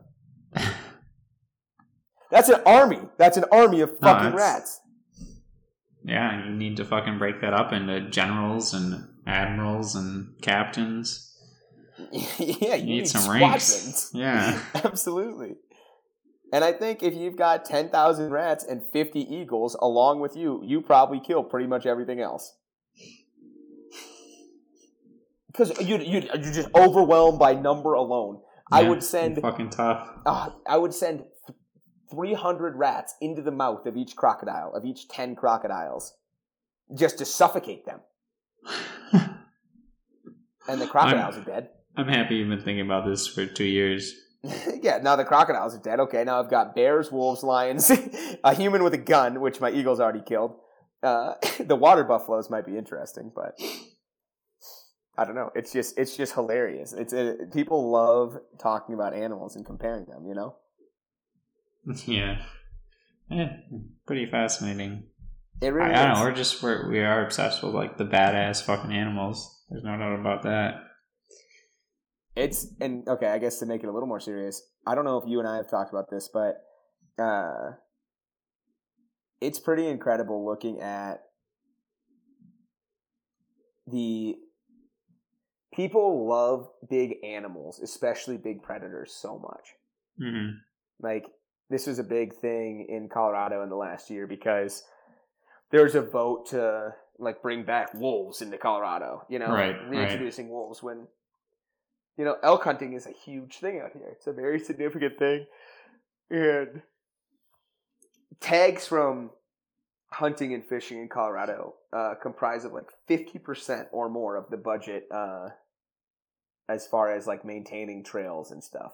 Oh wow. of the yeah right of the like DNR's budget. Uh-huh. And people one people don't know that, but two like people are so sympathetic to uh, big predators, even though it will obviously have a very negative effect on the huge elk, like the huge deer members of the deer family. Yeah. Yeah. And so it's just it's very fascinating. Do elk have hooves? Are they bovine technically? Are all deer bovine? I think they all have I think. I think they qualify as hooves. You know, I, it's not really, I guess, a thing you ever think about. But deer definitely have hoof-like things. Yeah, hook deer do right. yeah, yeah, they're deer, they're deer family members. I've never, I've never shot an elk, so I don't really know. But are deer bovine? I believe they are. Yeah. This is beyond That- my biology knowledge yes. of how these families and fucking whatever the words are. yeah, the class. fa- What is that? Class, it? Uh, family, King genus. Phillips came over for gay sex is what uh, my Eh, high school. Of course, that's teacher, the like, one you would remember. Uh, Yeah. Well, a lot of people say great sex, but my high school biology teacher's like, well, we did used to say a different one. or uh, what? Yeah, no, there's all kinds of ridiculous uh, name memory things, Hmm. but yeah, so it's just it's really interesting the human psychology and loving loving big predators, but not showing the same amount of affection for large like herbivorous herb Hmm. herbivores herb, herbivores Herbivores. herbivores. Uh, there there has to be a word for herbivorous creatures. I don't know. Whatever. Yeah. So they don't show the same respect for herbivores, which is just fascinating. But I mean, there's something I think that's just majestic and powerful. In, Uh-huh. But why can't you say the same thing about a moose? No, I can. I can be. I mean, I guess it's more of like you have to commit some thinking towards it to kind of get to that point. Whereas it may be a little more natural to be like, "Oh, Wolf's a badass fucking killer." Yeah. But it is it is kind of funny that uh, I'm sure that bias seeps in, and it's like people don't necessarily see the, the way their brain works. And I mean, the same is true with like the animals that we choose to lose our minds over about saving from extinction and stuff like that. It's like yeah. you know, it's got to be Yeah, cool like no one gives way. a fuck about the thousand inter, uh, insect species that Mm. disappear every year, but the like the birds can't can't not have a bird. right? Or the Which whales. I don't really have a problem with, but Which right, it's great. I mean, that's great too. But it's I don't know. It seems a little shallow. the psychology for my for my psychology man is fascinating. It is. It's beyond fascinating, and it's one of the things I've always chuckled about is how we call it like a bias. It's like you know maybe your your recency bias. You know, you pay more attention Yeah. to the most recent things, or your confirmation bias, where it's like, well, no, that's just like how humans are. Like that's not our bias. Like we're biased that we think we would be other way, like otherwise think But differently. it's- it- yes and no. Like yes, yes, you don't really have an option. You don't have a choice necessarily to Well- consider these things the way you do, but you are biased. Like like yes, you In are. you comparison are the to- definition of bias. Right, because you're comparing yourself ways. to like a perfectly rational thinker, which is just like Yeah. not a helpful comparison. So you basically. have bias. It's just not necessarily significant, or it's not significant at all. You know. Well, it's just like the way to think about it isn't like usually I'm rational and think clearly, and in this case, something in my brain tricked me and I couldn't think clearly. Like, no, usually I think this way, which is not rational and clear thinking, and sometimes I can see through the fog and go, oh, that wasn't having like a bias inherently irrational? I don't think so. I guess not irrational, perhaps. I guess don't- it's, I not like it's not like usually it's not like rigorously logical or something like that. I mean, like I have a bias against walking the the streets of Denver between the hours of like 3 a.m. and 6 a.m. hmm But I've also on the Denver police Twitter seen a lot of shootings happen during those times. Well, that's a nice account to so follow. So not I'm only sure. does my lifestyle contribute to the bias, it's also the I don't love hearing about shootings that almost explicitly occur between pretty much three and five. Mhm. So I don't know, like like it, I don't see that as an irrational bias to carry, and especially like especially if you're going to broaden your idea of bias to I'm biased against walking during these hours. Well, I'm usually asleep during those hours, so yeah, of course I'm biased towards that against that. Mhm. No, it is. It's yeah, it is useful to think about broad bias a little more broadly. Just kind of like analyzing your own decision making and why you feel certain For sure. ways. For sure. and Yeah. not overly doing it too. Like you see a lot of people who are like, you know, try to assign these things to like this super, you know, ooh, this pivotal moment in my life or something. It's like, well, I don't think you get it. Probably not. It's like you've you've been alive and your behavior has been shaped for you know decades and decades, and you think this one moment. And you've only really had the opportunity to work in your own, especially like at our age, for like six years. yeah, yeah, And even in your own is still a tough. It's really not true. That's the uh same. huh. But I find it hard to believe that you, even as Mr. Psychology, walk around telling yourself that I'm not rational, that you, being I, I'm not hmm. rational most of the time. I don't believe you. Oh, it's hard to remember. And it's not, a lot of time, it's just not important. Like, I'm not trying to be rational all the time. Like, I, just like at some point, you just realize, like, that's just silly. Like, that's not what I'm trying to do all of the time because it's not important all the time. I think you should be trying to be rational the majority of the time, but with the idea of, with the firm grasp on when it's significant, Right.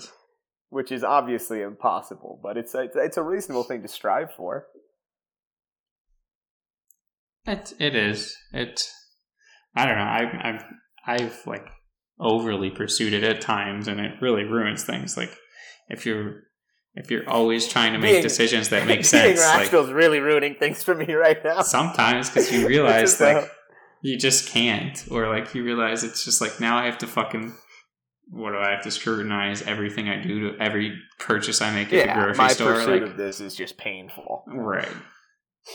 And and yeah, you kind of learn this balance where you, you can kind of identify the important things usually pretty clearly, and like the other stuff, you just kind of go, okay, well, I'm kind of on autopilot for that.